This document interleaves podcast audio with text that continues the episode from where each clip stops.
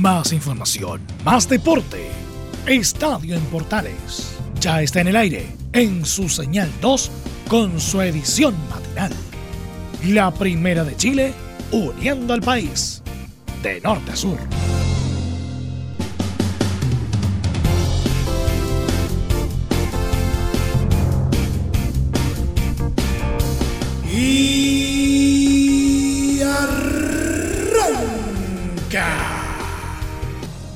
Señoras y señores, muy buenos días. Bienvenidos una vez más.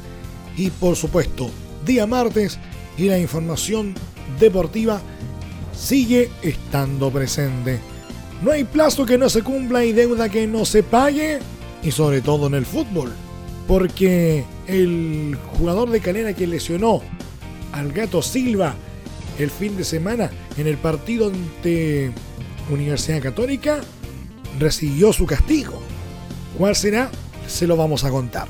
También dicen que el exceso de confianza es un pésimo consejero.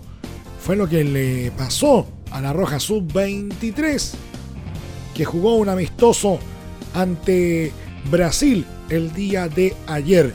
¿Cómo terminó eso? También se lo vamos a contar. Y por supuesto, las últimas novedades en el ámbito deportivo y nuestro tradicional polideportivo que siempre se nos arregla para hacer noticia de una u otra forma. Bienvenidos todos a 30 minutos de información deportiva altamente condensada porque comenzamos una vez más, como siempre, Estadio en Portales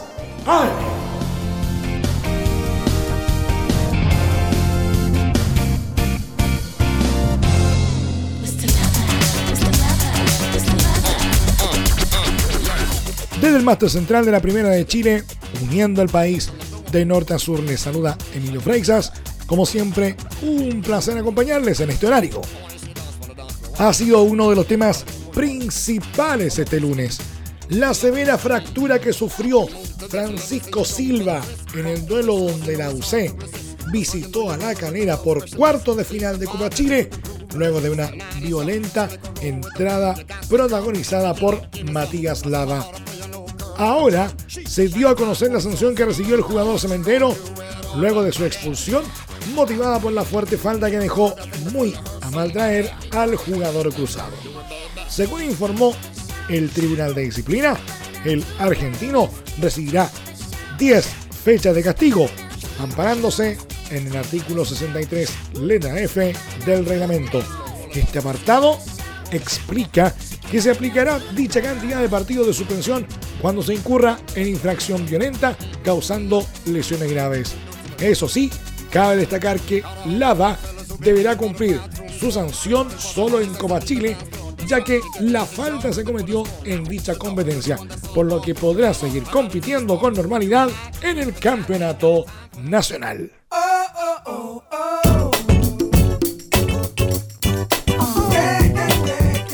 Y ya que estamos hablando precisamente de la lesión de Francisco Gato Silva fue sin duda, tristemente, la imagen del fin de semana.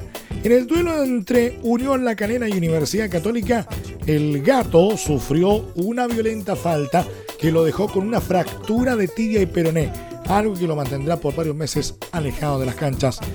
Y eh, ayer eh, lunes, el otro involucrado en la acción, el argentino Matías Lava, sacó la voz para explicar lo ocurrido. El volante trasandino no ocultó su pesar por la falta cometida que dejó gravemente lesionado a un compañero de profesión. Me deja una amargura importante. Fue una jugada desafortunada que terminó con la lesión de un colega. Estoy dolido por eso, confesó, para inmediatamente asegurar que obviamente uno no va con esa intención. Veo que puedo llegar primero a la pelota, él quizá no ve que puedo llegar primero, lo agarro mal parado y pasa lo que pasa. Además, aseguró que aún no logra comunicarse con Silva, aunque no por falta de intentos. Lo estuve llamando ayer, le dejé un mensaje y más tarde me trataré de volver a comunicar, afirmó. En cuanto a su infracción, el volante cementero argumentó que esas jugadas se dan mucho y constantemente en estos partidos, pero obviamente analizando con el diario del lunes es algo que se podría haber evitado. También se refirió a su reacción luego de que el árbitro le mostrara primero una cartulina amarilla y luego la roja, donde en el momento se le vio muy ofuscado por la decisión del árbitro. Yo no me doy cuenta. Para mí no fue ni foul en ese momento debido a la adrenalina. Me sorprendo con la María y la verdad que no lo vi a él. Obviamente lo vi que estaba tirado en el piso producto de un golpe, pero cuando vi que entró la ambulancia tomé un poco de conciencia. Luego en el vestuario me dijeron que se había fracturado y ahí me entró la amargura porque uno sabe lo difíciles que son las lesiones largas, detalló. Por último, Lava se mostró preocupado por el estado de Silva, luego de asegurar que su recuperación es lo más importante. Obviamente, intención no hubo. Me enteré que salió bien la operación y que se va a recuperar. Espero que vuelva con mucha fuerza, que es lo más importante. Cerró.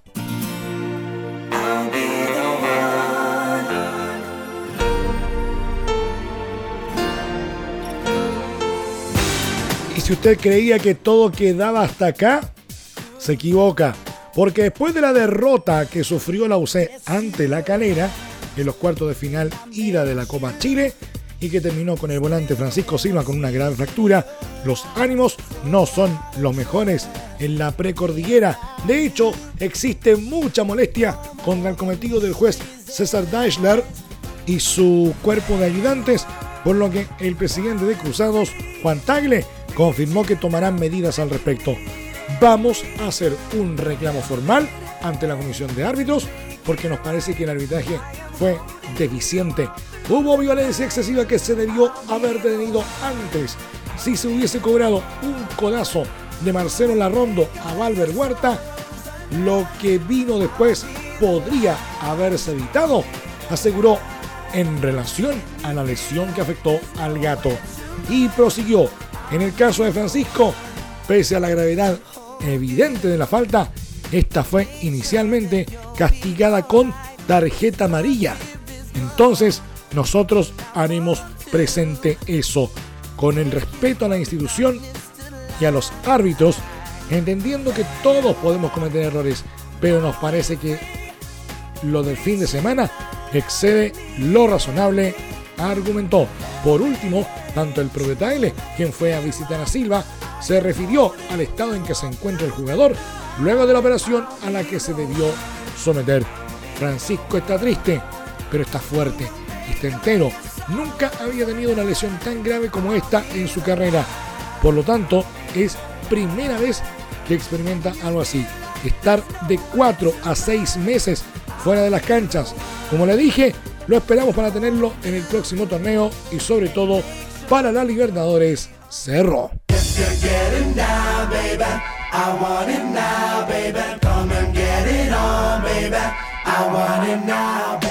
Mucho ojo con esto porque podría sentar un precedente. El Tribunal de Disciplina resolvió en su sesión de este lunes dejar sin sanción al Estadio Monumental por el incidente ocurrido en el partido del pasado sábado entre Colo Colo y Everton por la ida de los cuartos de final de la Copa Chile.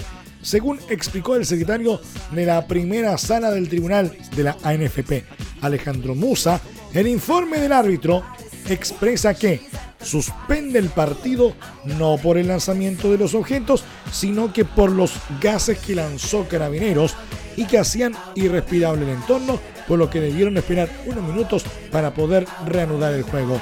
Ante ello, atendiendo a que fue una persona la que hizo eso, la que fue identificada y detenida.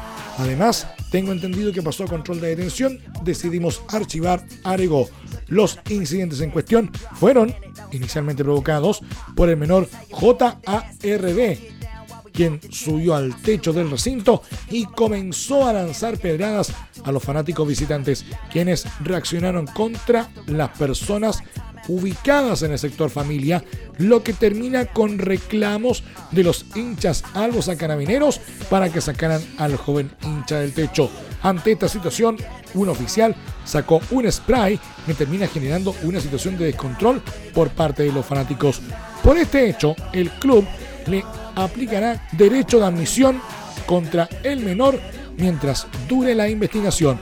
En cuanto al estadio monumental, el cuadro Albo podrá seguir utilizando sin problemas su estadio en los próximos encuentros en los que les corresponda ser local. Fue extensa la conferencia de prensa de Reinaldo Rueda previo al amistoso entre Chile y Honduras de este martes. Pero de los casi 50 minutos que estuvo sentado frente a los periodistas, más de la mitad tuvo que tomárselo para responder consultas acerca del equipo Catracho, selección a la que llevó al Mundial de Sudáfrica 2010. Es muy emocionante volver aquí y recordar esos lindos momentos, dijo el DT cafetalero sobre la roja. Dijo no tener definido aún el equipo que enviará a la cancha, pero dio luces de que se repetirán varios nombres.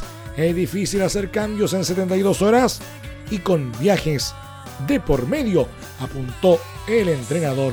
Se le consultó por Claudio Bravo y lo elogió. Indudablemente que Claudio es una personalidad del fútbol internacional y a Chile le ha aportado su capitanía, su liderazgo y el mundo reconoce sus virtudes, dijo. Añadió que hay muchas clases de líderes en los equipos. Charles es otro tipo de líder, tal como Gary, Alexis, Arturo, Pablo Díaz, Brian Cortés, todos a su estilo.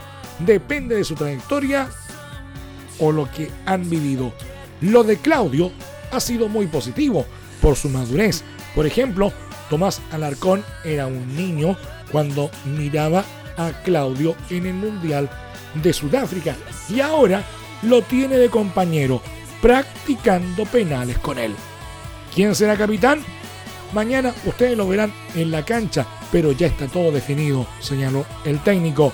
Entre medio de la conferencia, le preguntaron también por el aporte de Marcelo Bielsa a la selección chilena.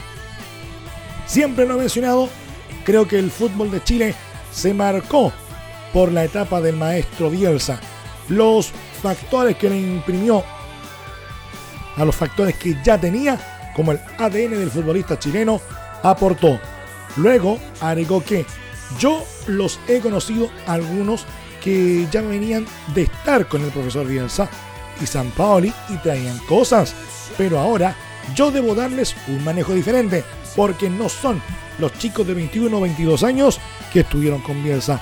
Estos que aún están en la selección adulta tienen esa huella que los marcó Bielsa y eso hay que transmitirlo a los jóvenes que llegó a mundiales y ganó Copas América. Respecto al duelo con Honduras, va a ser un partido parejo, muy intenso. ¿Saben lo que significa para Honduras puntear en el ranking FIFA? Y para la selección chilena mantener o recuperar el estatus que ha tenido en los últimos años. Estos jugadores han demostrado carácter y eso hace presumir que será un buen juego. La formación la vamos a definir el martes para hacer la evaluación final de cómo están los jugadores, cerró el técnico cafetalero. ¿Quieres tener lo mejor y sin pagar de más? Las mejores series de televisión, los mejores eventos deportivos, equipo transportable, películas y series 24/7. Transforma tu TV a Smart TV. Llama al 973-718989. Twitter arroba panchops. ¿Necesitas promocionar tu marca o producto? Anunciar en la primera de Chile es rápido, fácil, con cobertura nacional y no cuesta tanto. Contáctanos al correo comercial arroba radioportales.cl. Tenemos una propuesta a tu medida, porque en la Portales te queremos escuchar. Te invitamos a disfrutar de la multiplataforma de Portales www.radioportales.cl donde podrás escuchar el tradicional 1180M, la señal 2, además de ver la radio junto a Portales TV. Además, te invitamos a informarte en nuestras redes sociales, Twitter, Facebook e Instagram. Ya lo sabes, www.radioportales.cl, la multiplataforma de la Primera de Chile. Entre Marco Grande y Marco Chico, media vuelta y vuelta completa. Escuchas Estadio en Portales en la Primera de Chile, uniendo al país de norte a sur.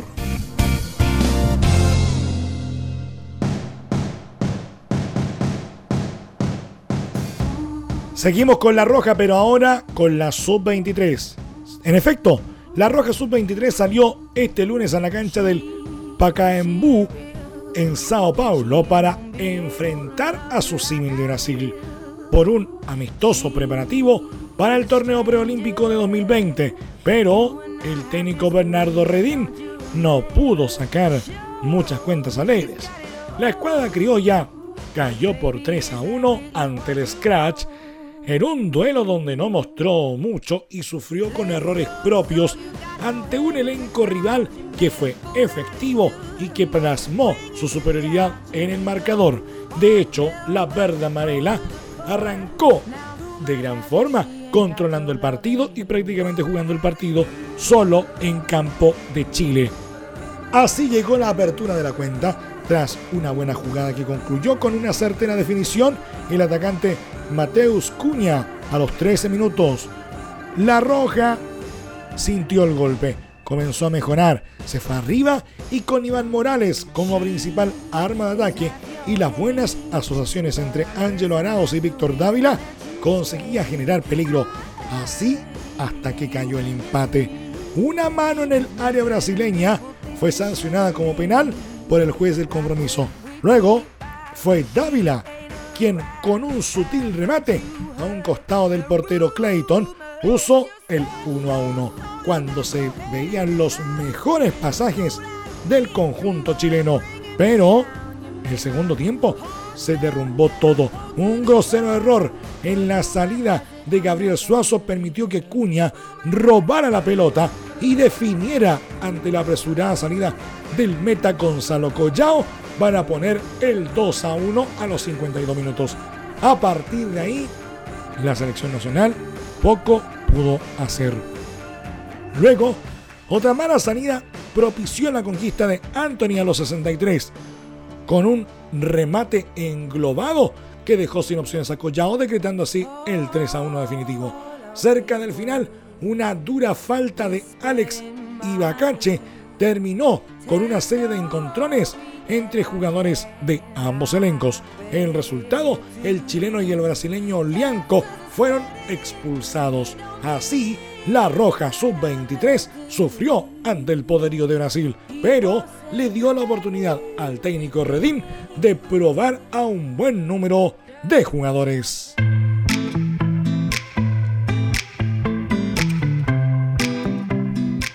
Fíjese que esto ocurrió en la segunda división y de verdad llega a, ser preocupante.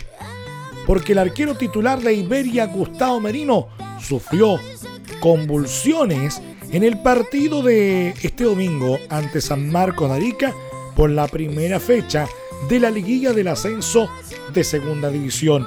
El futbolista del cuadro de Los Ángeles chocó con el volante Renato González, causándole un golpe en la cabeza, por el cual quedó tendido y convulsionó. Ante el tenso panorama, ingresó el cuerpo médico de la institución local del duelo que se jugó en el Estadio Municipal de Los Ángeles, quien lograron atenderlo de buena forma para que volviera al partido.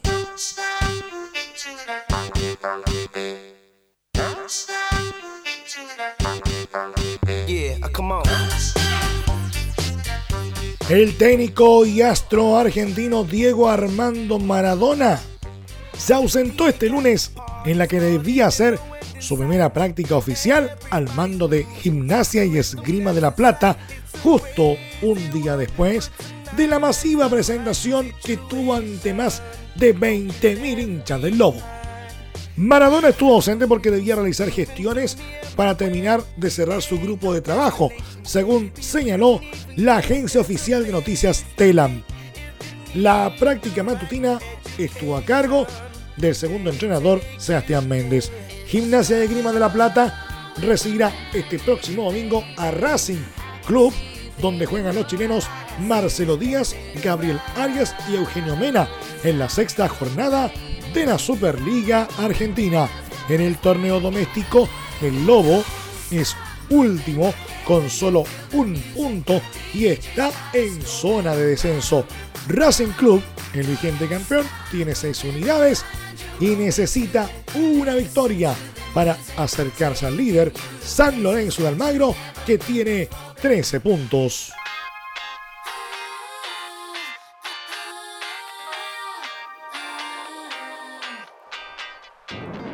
Jorge Sampaoli está en el foco de la polémica en Brasil. El técnico del Santos se enfrascó en una fuerte discusión que casi llegó a los golpes con el técnico del Atlético Paranaense durante el duelo que terminó igualado 1 a 1 entre ambos equipos.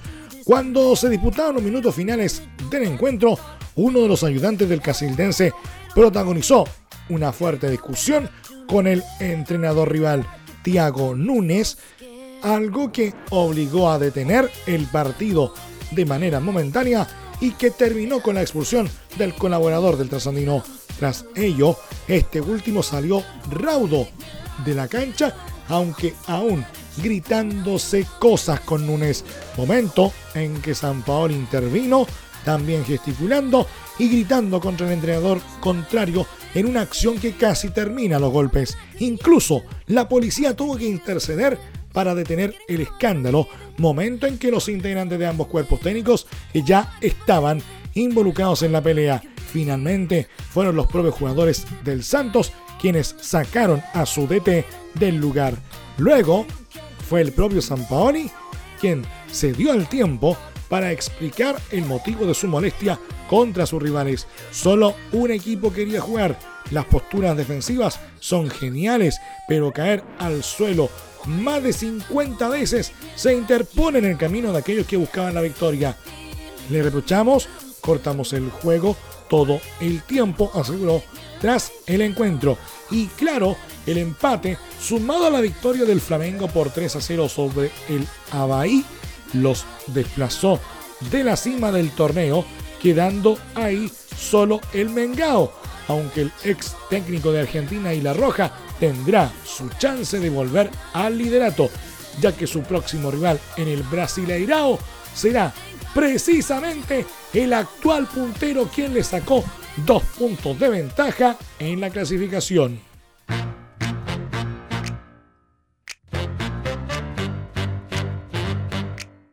Alexis Sánchez se le abrió las puertas del Barcelona en 2011 tras una gran campaña con el Udinese. Pep Guardiola lo pidió, pero no era el único que quería reforzar su ataque. El italiano Giuseppe Rossi también estaba en carpeta. En Manchester le recordé que llegó al Barcelona gracias a mí. Debieron elegirme a mí en 2011, pero Villarreal rechazó la oferta. No querían cederme. Por eso fueron por Alexis, le contó a la Gazzetta dello Sport. Rossi conoció al tocopillano mientras se entrenaba en el United a la espera de que lo contratara algún club. Tiene una buena opinión de él. Alexis Sánchez es un jugador fuerte y no lo voy a descubrir yo, aunque en el Tech Ball, el ping pong fútbol, le gané casi siempre, expresó. Tras jugar en el amistoso de La Roja ante Argentina, el formado en Cobreloa se encuentra en Italia y espera hacer su debut con la camiseta del Inter el sábado frente al Udinese. Y a esta hora nos corresponde el bloque que a usted tanto le gusta, sin duda uno de sus favoritos. Sí, llega el momento de revisar nuestro polideportivo. Y el tenista brasileño Diego Matos, actualmente número 343 de la ATP en dobles, fue sancionado a perpetuidad y condenado a una multa de 125 mil dólares por la unidad de integridad del tenis, TIU, por sus siglas en inglés. Matos de 31 años y cuya mejor clasificación ha sido el puesto 241 en dobles y 580 en individuales, deberá devolver también los 12 mil dólares logrados ilegalmente en apuestas. El brasileño fue sancionado por haber influido en el resultado de 10 partidos del circuito ITF en Brasil, en Sri Lanka, en Ecuador, en Portugal y en España. También fue castigado por su negativa a cooperar con las autoridades tenísticas, ya que se negó a entregar su teléfono móvil para que pudiera ser analizado ni a suministrar justificantes para conocer su situación financiera. Por lo tanto, Matos no podrá disputar ni asistir a ninguna competición organizada o reconocida por las autoridades del tenis, precisó la TIGU en su comunicado. Cabe recordar que hace algunas semanas el chileno Juan Carlos Sáez fue sancionado con ocho años por violaciones al programa anticorrupción. Nos vamos. Gracias por la sintonía y la atención dispensada. Hasta aquí nomás llegamos con la presente entrega de Estadio en Portales en su edición AM a través de la Primera de Chile, uniendo al país de norte a sur. Les acompañó Milo Freixas. Muchas gracias a quienes nos sintonizaron a través de la señal 2, a través de nuestros medios asociados y también a través de la señal de la Deportiva de Chile, radiosport.cl. Continúe disfrutando de la programación de la señal 2 de Radio Portales, porque ya está aquí una vez más Carlitos Zapag y la mañana al estilo de un clásico, portaneando la mañana a continuación. Más información luego a las 14 horas en la edición central de Estadio en Portales con Carlos Alberto Bravo y todo su equipo. Y recuerde que desde este momento este programa ya está disponible a través de nuestro podcast en Spotify. Recuerden buscarnos como Estadio en Portales. Ahora sí, que tengan todos un muy buen día. Más información, más deporte. Esto fue Estadio en Portales en su señal 2, con su edición matinal. En internet también somos la primera de Chile.